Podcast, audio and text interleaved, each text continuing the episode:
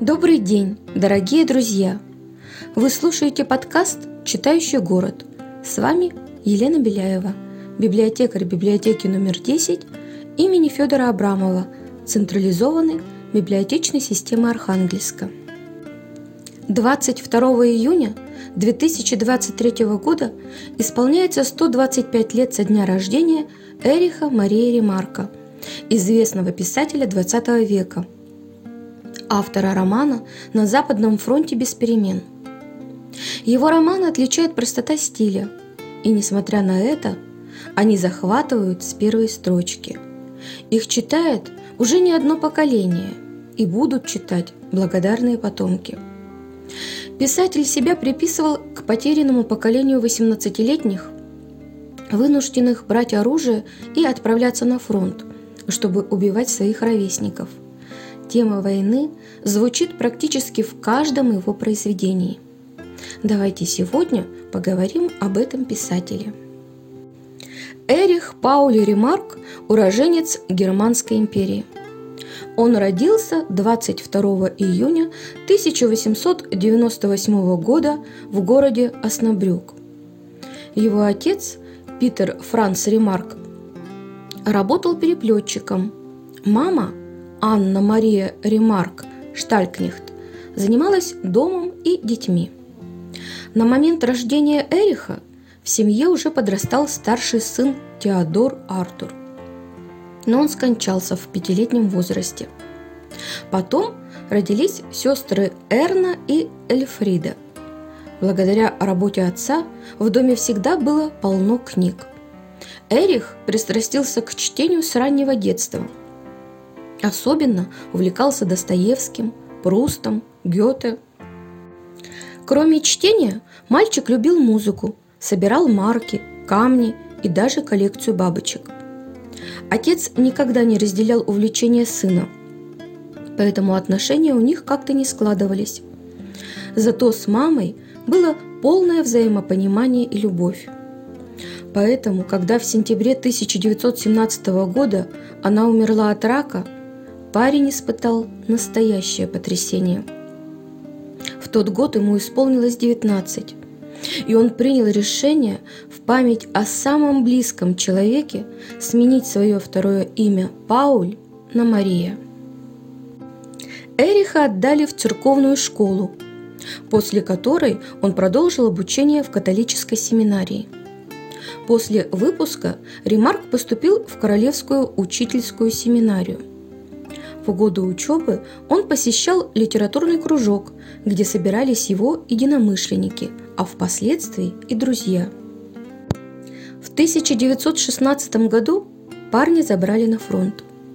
Повоевать удалось совсем немного.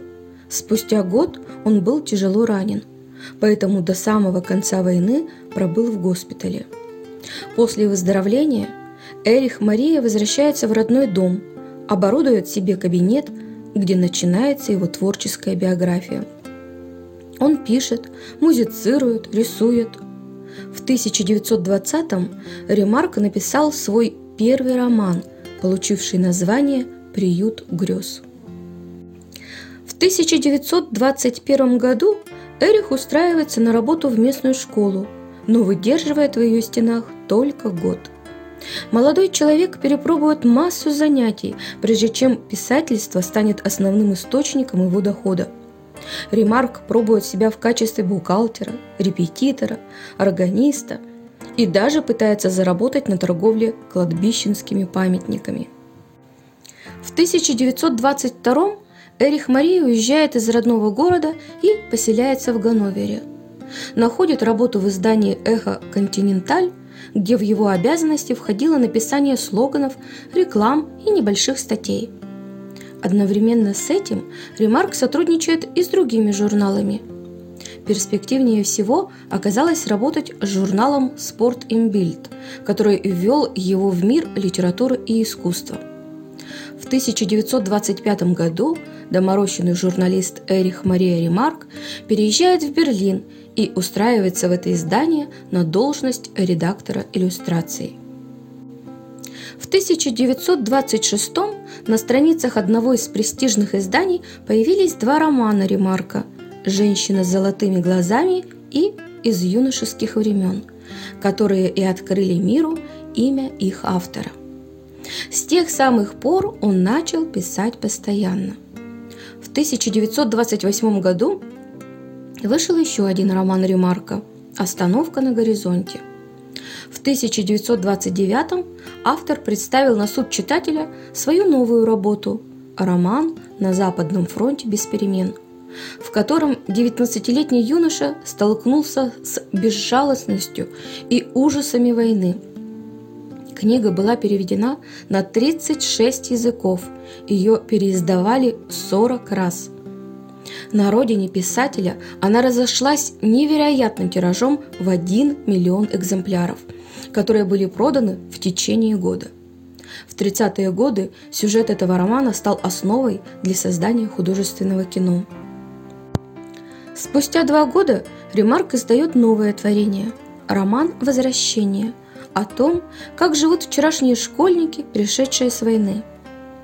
В 1936 на полках книжных бутиков появляется новое произведение автора «Три товарища». Через 2 года Эрих Мария начал работу над романом «Возлюби ближнего своего» и закончил его в 1939.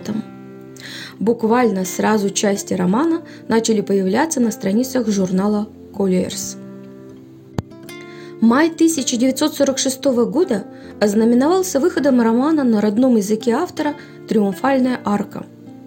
Летом того же года Ремарк представил произведение «Искра жизни».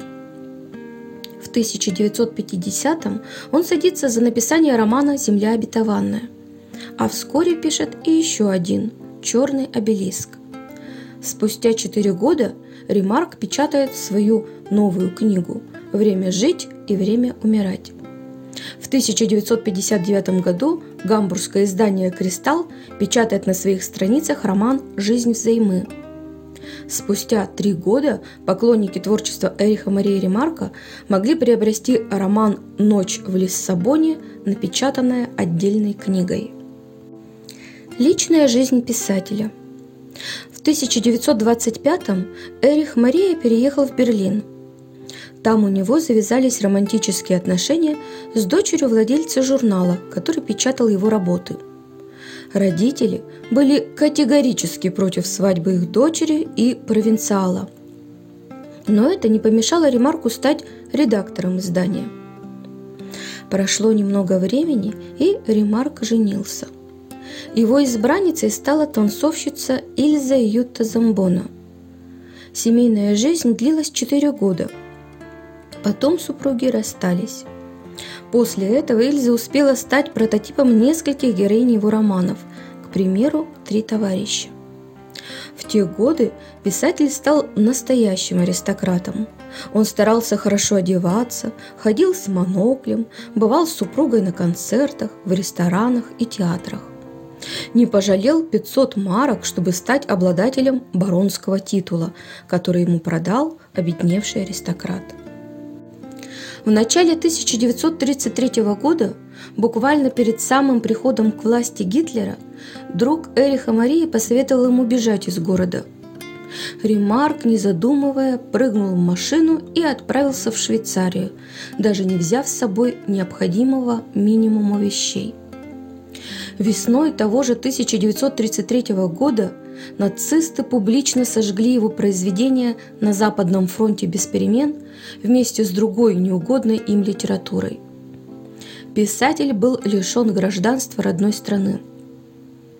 Спустя 5 лет Эрих решил протянуть руку помощи своей бывшей супруге.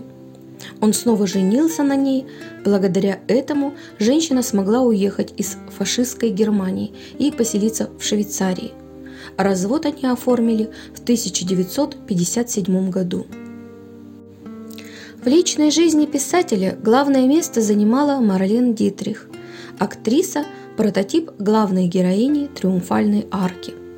Она тоже была немкой, но уехала из Германии и с 30-х годов строила карьеру актрисы в Штатах.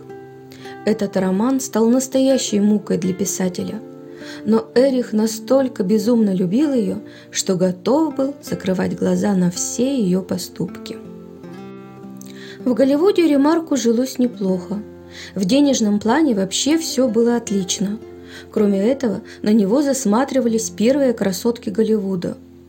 Но он быстро устал от этой мишуры и киношной жизни, начал разочаровываться в местных жителях, фальшивых и не в меру тщеславных, как ему казалось. После разрыва с Марлен Ремарк поселяется в Нью-Йорке. В 1945-м он завершает работу над «Триумфальной аркой». Как раз в это время он узнает, что его сестра умерла в концлагере, и, впечатленный этой трагедией, начинает писать новый роман «Искры жизни», который посвятил ее светлой памяти. Это было его первое произведение, которое основывалось не на личном опыте. В 1951-м в личной жизни писателя появилась 40-летняя красавица Полетт Годдар. Она была наполовину англичанкой, наполовину еврейкой.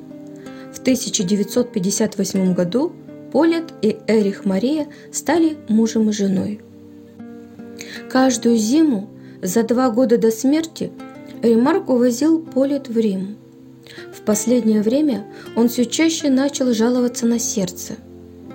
Первый звонок прозвенел в 1963-м, когда у него случился инсульт. Но тогда ему удалось справиться с болезнью. Летом 1970 года случился очередной приступ. Его госпитализировали в одну из клиник Локарно, из которой он уже не вышел. Известного писателя не стало 25 сентября 1970 года. Причиной смерти врачи назвали аневризму аорты. Ему шел 73-й год. Местом упокоения Эриха Марии Ремарка стало кладбище Ронка в кантоне Тичино. Очень надеюсь, что сумела вас заинтересовать этим писателем, и вы захотите познакомиться с его произведениями поближе. А пока до новых встреч!